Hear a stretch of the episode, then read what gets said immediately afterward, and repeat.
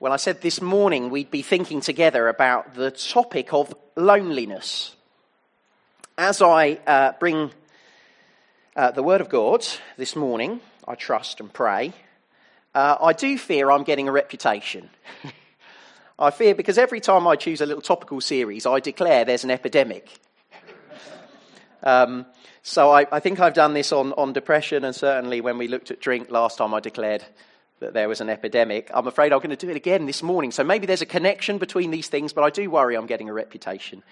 Um, there's an organisation called the, the Campaign to End Loneliness, and they say that one in 20 of us today struggles with loneliness.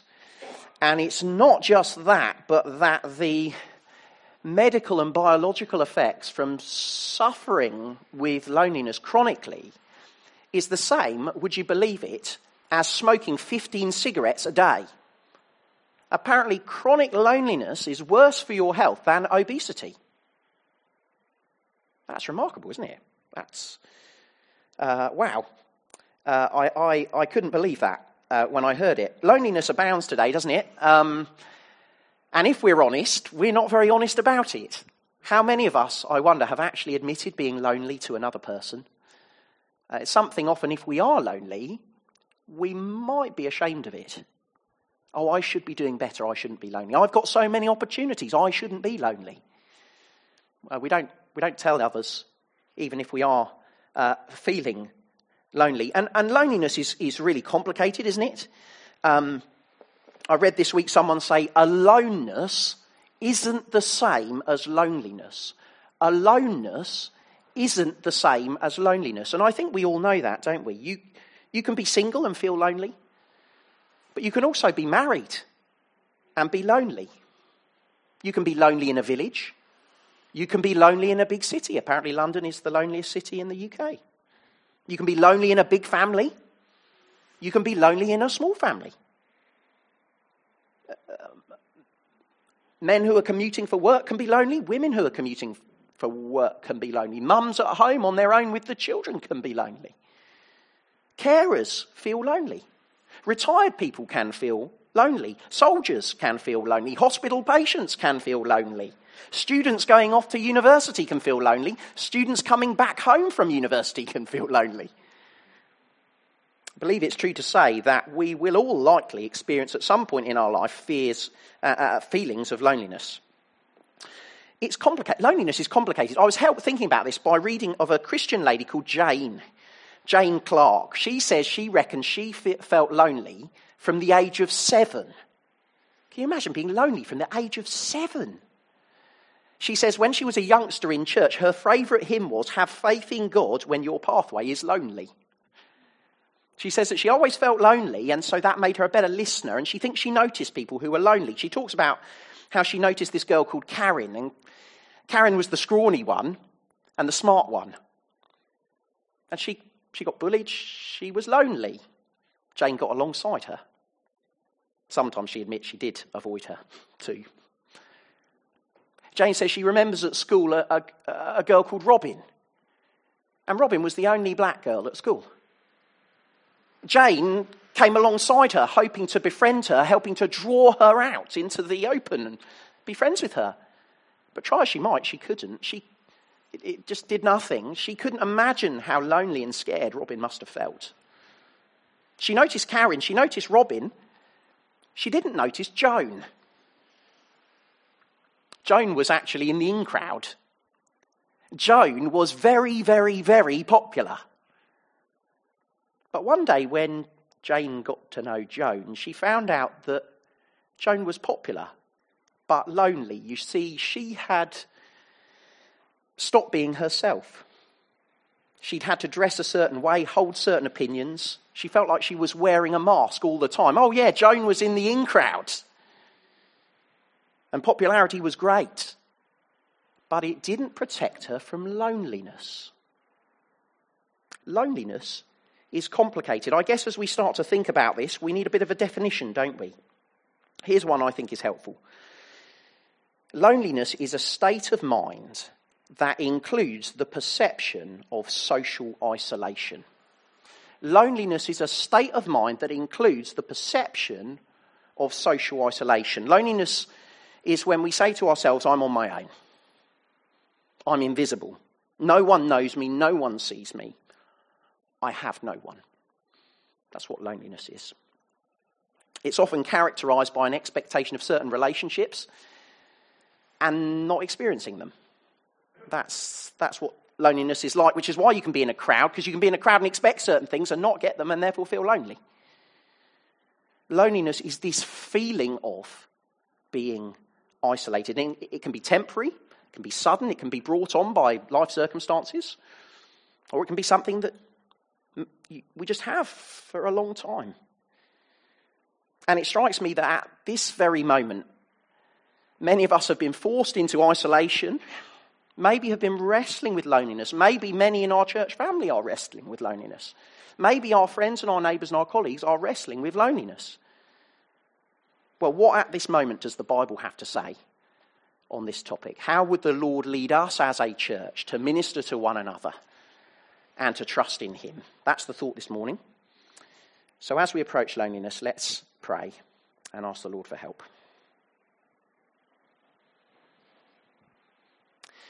Father God, you are rich in mercy. You are near to the brokenhearted and the downtrodden. Father, sometime sooner or later, we will face loneliness in this world. And we want to have hope in such times. We want to hold fast to you in such times. We want to be changed inside out by the conviction that you're with us and for us. So be at work amongst us this day, we pray. In Jesus' name. Amen. Well, loneliness can be cruel, loneliness can be crippling. But if you are a Christian, you have tremendous resources as we approach this situation of loneliness because we have a God who is just the one to help when we feel alone. And I'd like to persuade us of that this morning with five headings, five things that I think we see about loneliness in the Bible. It's not by any stretch all that could be said about loneliness in the Bible, but I think these are five key things. If you tell me number six is one I've forgotten at the end, well, keep it to yourself.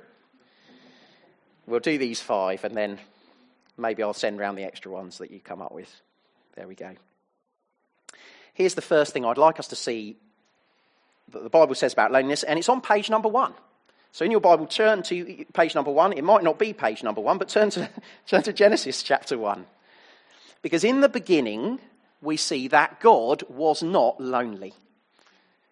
Okay, here's a wonderful resource for us. In the beginning, God was not lonely.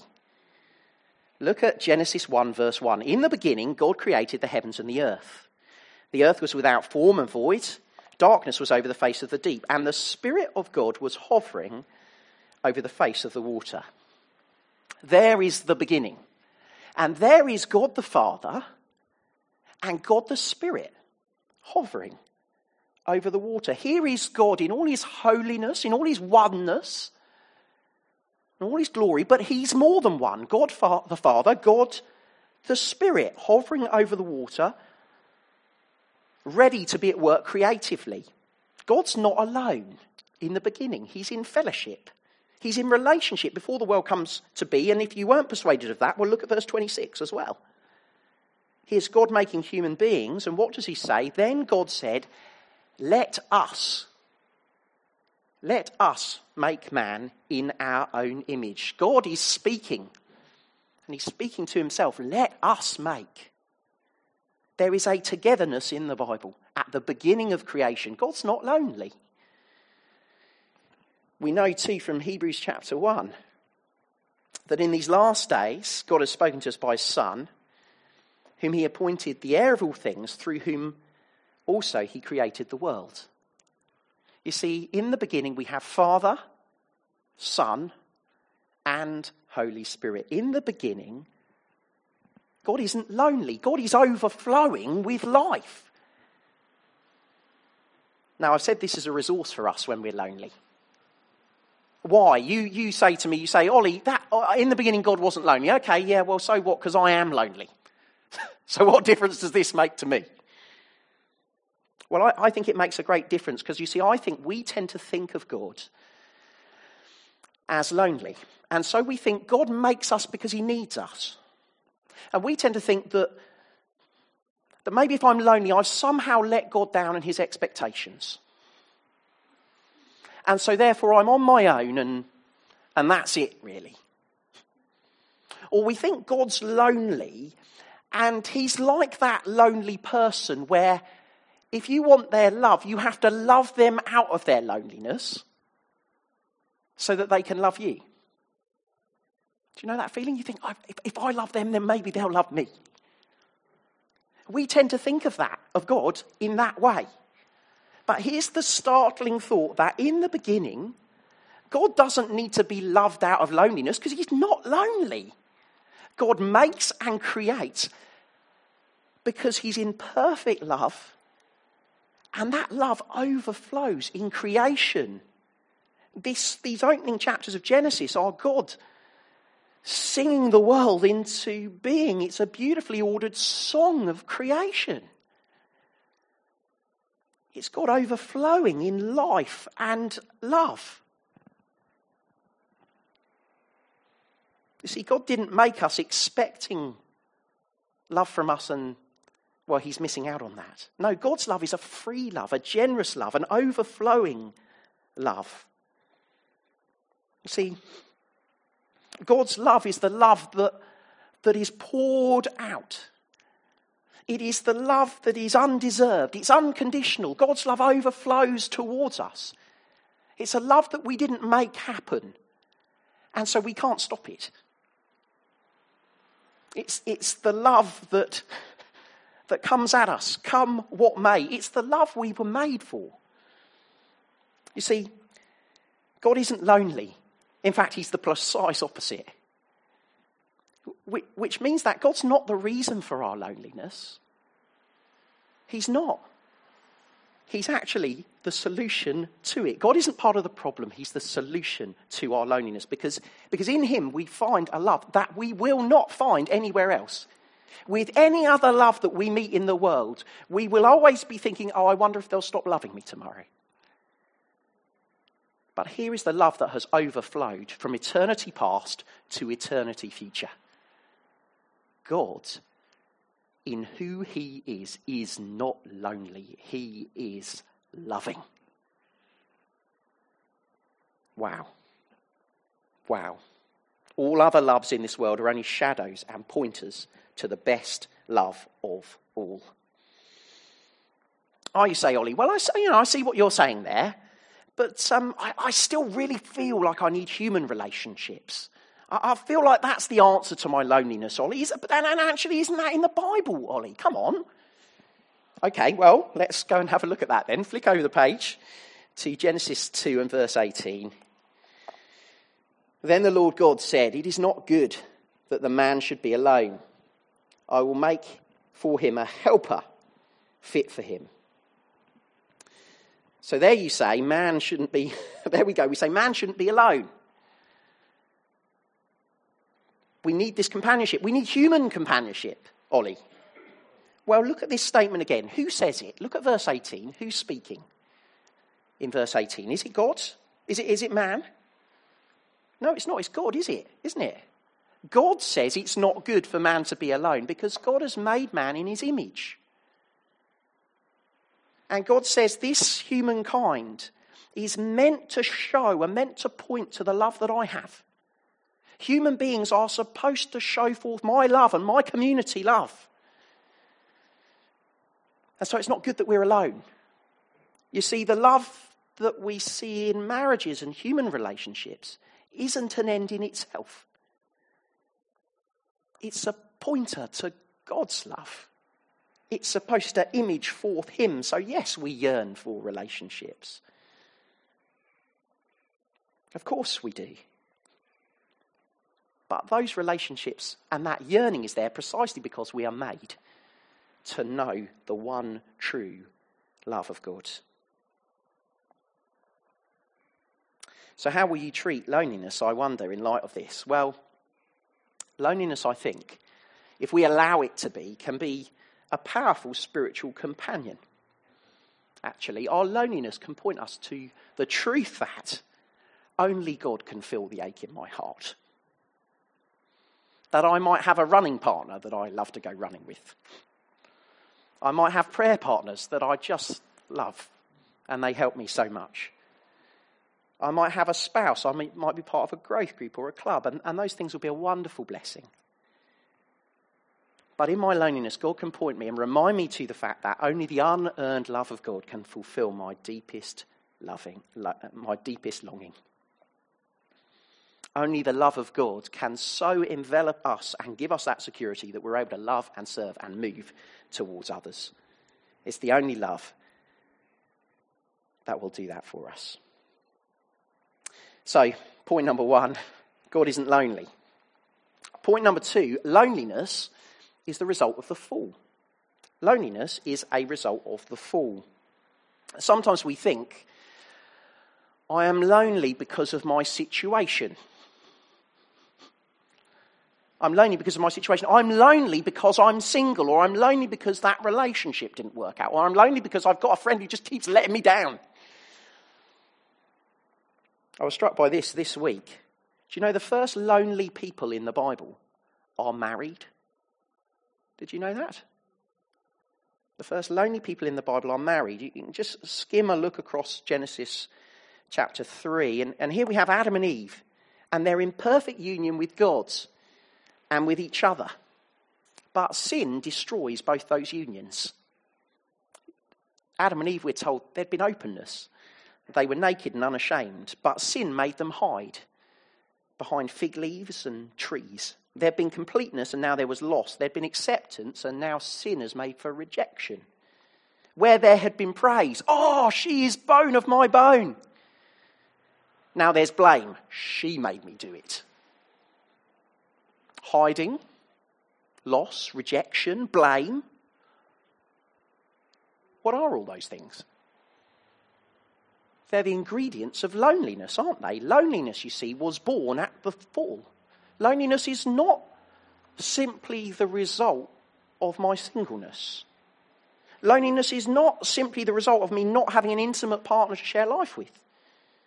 No, the Bible explains that loneliness is far more basic to life than that. It is the result of us being estranged from our loving Lord and Maker. So, marriage or not, loneliness is still possible. Marriage is not the answer to our loneliness. It can be a real blessing, it can be part of things. But it's not the answer. As one person quipped, if marriage was the answer, wouldn't we see it in heaven? Which is something of a quip, isn't it? Because there's no human marriage in heaven, but there is a marriage the union of Christ and his people. You see, the answer to loneliness is not in marriage, it's not in human relationships, it's in God, it's in, it's in Christ Jesus. And one of the problems we have today is that we often make things so, so small. We see the scale of what God does so, so poorly. So, God in the Bible, He makes marriages. But what are marriages for? They're for children and for community. And what does God do? He grabs Abraham and He says, I'm going to make a nation. So, it starts with a, fam- a, a couple, and then there's a child, and then there's a nation. You see, God is doing something much bigger than just just marriages and families. God is doing something so much better than that and bigger than that. And He makes this nation, and why? That all the nations of the world might know Him. It's absolutely humongous. And what do Israel do? They just become obsessed with being the special people. And they don't reach out to the nations of the world, you see. We just get it so small, don't we? And today we think, oh, yeah, look, I just need to focus on the specialness of marriage and children. And we neglect the fact that God is doing something so much bigger than that. The Bible says that the church is to be such a body that if one person suffers, we all suffer. He's building marriages and children's and families and singles and young and old all together, all in family, to reach the nations of the world, that we all might know the greatest love of all. God's got a way bigger program, hasn't He? You see, loneliness is not a result of singleness, loneliness is a result of the fall. And as one person has said, then we need to see that it's not what remedies our loneliness, but who remedies our loneliness, namely Jesus Christ, friend of sinners. And what a friend he is. I could take us at this point to the Psalms. I could take us at this point to various people who've experienced loneliness in the Old Testament, but I want to take us here to Jesus. Third thing I'd like us to see about loneliness this morning is that Jesus Christ knows what it is to be lonely. Jesus Christ knows what it is to be lonely. Jesus said, Foxes have holes and birds of the air have nests, but the Son of Man has nowhere to lay his head. How many times in the Gospels do we read Jesus went out to a desolate place and prayed? How often do we read, and again Jesus was on his own? Again and again and again. Jesus knows what it is like to be on his own. Anthony read for us Mark 14. Here's Jesus in the hour of need, and he says to his friends, Would you watch and pray with me and for me? Here is the moment when Jesus' closest friends can stand with him in solidarity to uplift him in prayer. And they close their eyes in sleep. They're not hearing him, they're not seeing him, they're asleep on the job. Jesus might as well not be there. They might as well not be there. Simon Peter, could you not keep watch one hour? Oh, they're lonely hours, aren't they? Can you imagine the feeling of, of isolation that Jesus felt? That no one could, no one would share his burden. The cross was his alone to face. And there comes a friend. The moment has come. Judas, he says, Rabbi. A hug, an embrace, a kiss from a friend. And the mob grab him. And as Jesus says, let let these things be fulfilled, the disciples run from him. A few years ago, we did a drama called the Mark Drama, and um, before we did it, I talked to some people who'd, who'd um, acted in this Mark Drama. And I asked them how they found it and what they did in it, they enjoyed, and, and how it had spoken to them. And one person said to me,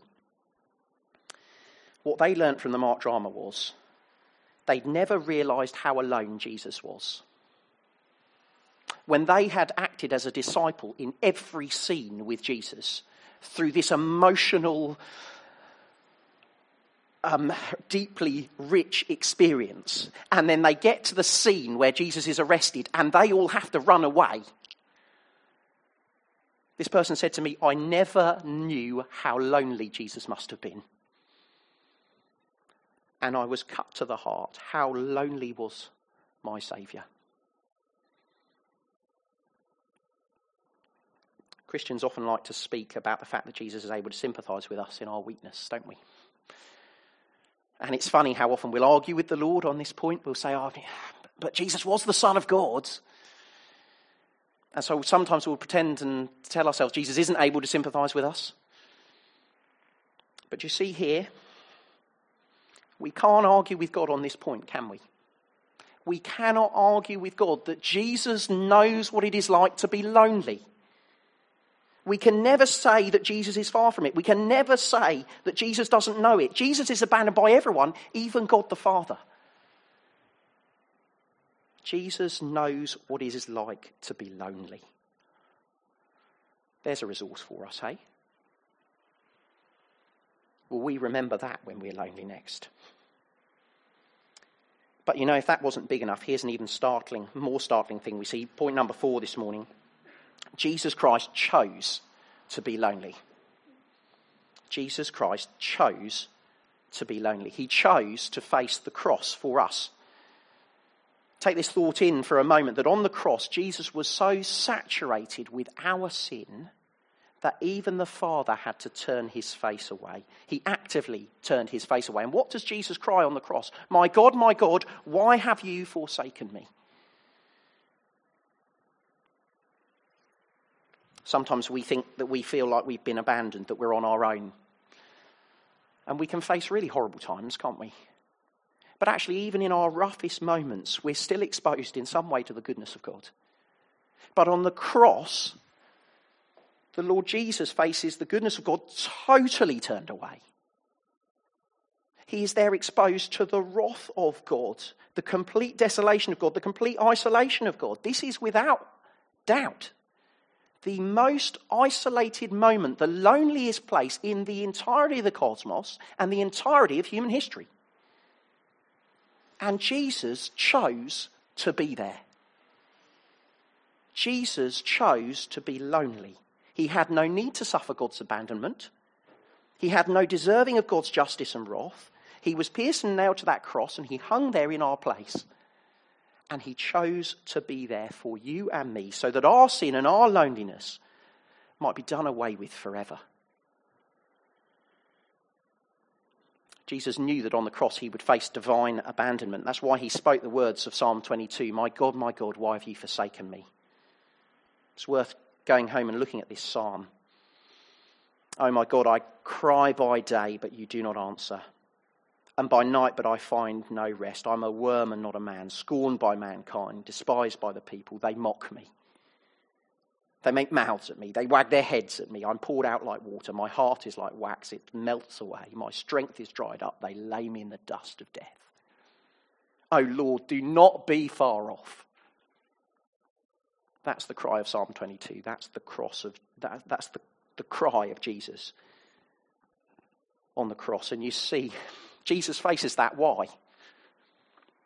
Because we in our sin, we've walked out on the God of life. We've chosen loneliness. We've wanted to be far from God. We've thought it was a good idea. But it was the worst thing in all the, in the, all the world. And the Lord Jesus, well, He takes that path for us. He takes it to its conclusion. He takes our death. He takes our abandonment. He takes our hell. What love is this? And He did this to His glory. And He did it for me. And He did it for you.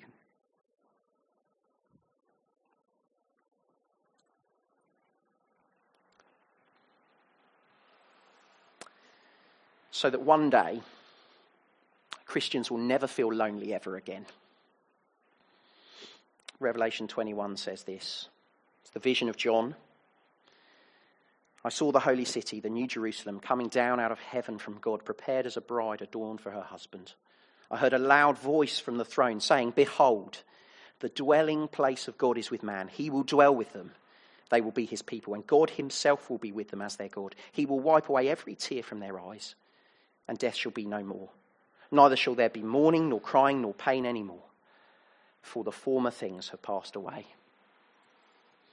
Friends, one day, if you've trusted Christ, you will be part of an innumerable multitude of every tribe and every tongue of every language.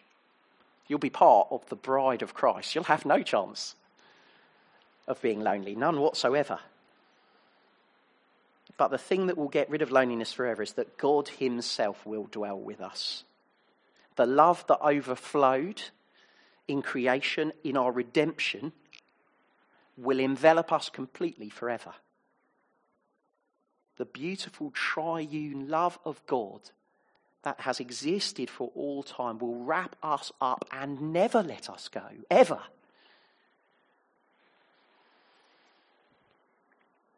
I've always loved the thought of 3 John, which says, When Jesus comes, we will see him and we will be like him. That just spurs my imagination. What does that mean? We'll be made holy, we'll be made pure, we'll be like him. I wonder whether it means that we'll be wrapped up in his love, wrapped up in the love of God forever. When we see him, we will be like him, and he'll never let us go. You see, God is our hope in loneliness because he is the one who has never, ever been lonely. He has always been overflowing in perfect, glorious love. Loneliness is a result of the fall. And if you are lonely, you are not on your own. Why? Jesus knows what it's like to be lonely. In fact, he chose to be lonely for you so that you might never know loneliness ever again. As we move out and about today, maybe we still feel on our own. Will we take those truths and draw richly from them? Will we drink richly from this thought? And will we let it fill our life as a church family. I'd like to draw out a few implications as we close, a few encouragements to us from what we've been thinking about. I'd like to say to us this morning, guys listen, don't be surprised if you find yourself lonely. That's what it's like as we live in a fallen world. And second, don't presume your circumstances are at fault. Circumstances will always be a contributing factor, of course they will. But ask the why question. Ask what's going on in my heart. Thirdly, in your loneliness, know that the Lord is sovereign. Know that the Lord turns all things to good. If he could turn the loneliest moment in history to good, well, then he can do that with our loneliness as well, can't he? God can turn your loneliness into something beautiful. So often today we've made lonely places loud places, fill them with Netflix. When actually the Lord has been spoon feeding us quietness. So don't run away from those lonely places. See how the Lord might be at work in us. The Lord sometimes works the most in the hardest places, doesn't he? Elisabeth Elliot, um, who is a, a lady, a, a missionary spouse to Jim Elliot, who was killed by the Aucas in Ecuador, she says this She says, Our loneliness cannot always be fixed, but it can always be accepted as the very will of God for right now. And that turns it into something beautiful. Perhaps it's like the field wherein lies the valuable treasure. We must buy the field. It's no sun drenched meadow embroidered with wild flowers, it's a bleak and empty place. But once we know that it contains a jewel, the whole picture changes. The empty scrap of forgotten land suddenly teems with possibilities. And when through a willed act we receive this thing we did not want, then loneliness, the name of the hidden field nobody wants, is transformed into a place of hidden treasure. Know that the Lord is sovereign in our loneliness.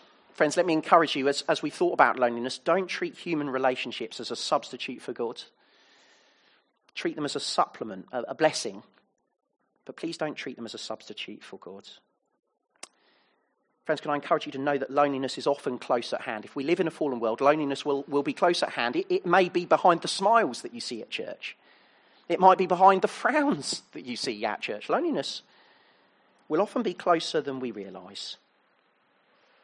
Can I encourage you to confess your loneliness to others? I think if we'll only start admitting it, maybe we'd start to do something about it. Can I encourage you to take risks and, and lose your reserve? See, God's not lonely and He pours out His love on us. Will we take risks because of what the Lord has done for us? Psalm 68 says, The Lord sets the lonely in families. Wouldn't it be lovely if we were a family that pushed loneliness out? That'll mean taking some risks. It'll mean inviting people out, not just for a chat, but to do stuff with them. We only get to know people when we share experiences, really. Can we do those sorts of things? Take some risks. Can I say, can we seek friendships and do so wisely and gently? Today, I think I'm right in saying that one of the issues with loneliness is that people will often get into relationships which are called relationships of codependency. Funny word. It basically means we try and find a friendship, but then we sort of strangle the life out of each other. Because we're so desperate for that friend to deliver, deliver everything that I need that it just crushes everyone. So seek friendships, but do so wisely, knowing friendship costs, doesn't it? The Lord said, uh, This is what love is. The greatest love is that we lay down our life for our friends. So friendship and love costs, of course it does, but do so gently and wisely, please. Can I encourage us, friends, to know that rejection will happen? We're not the Creator God. We can't provide the love that He does. So rejection will happen. We'll hurt each other, of course we will. But we're called to love and forgiveness. We're called to know that no matter how someone treats us, we'll never be invisible to God. We'll never be disposed of by Him, but He always sees us and is near to us, even if perhaps in this life we face rejection for a time. What might we do as a church? Well, I'd like to suggest that we make an even bigger deal of church membership. To think that as a church we don't just commit to being here, but that we belong here. That I need you and you need me. And that we don't just give up on each other, but we're there in the hurts and the pains. I belong to these people in life giving community. I think we need to commit to shared leadership, of, of, of, sharing the leadership, the leaders sharing the decision, sharing the burden. I think we need to commit to inputting and getting lots of wisdom. And that's why I've said again this morning please just say the things that are on your heart, please share them with us. That, that would just be a great help. And in that way, we can have pastoral oversight and teamwork in lonely situations. I think probably what do we need to do as a church? We just need to teach more on friendship when we can. It's vital for us and community, and we need to be devoted to one another. All of us will at some point face loneliness. What will we do with it, I wonder? Will we turn to the Lord? How will we serve the lonely? This morning we have seen that God isn't lonely, He's overflowing with love. Loneliness is the result of the fall. Jesus knows what it is to be lonely. He chose to be lonely for us, and one day we'll never be lonely ever again. So, how about we get about the business of loving one another such that the world might know our hope in this time, as in any, and all the more as we see the day approaching? Shall we pray?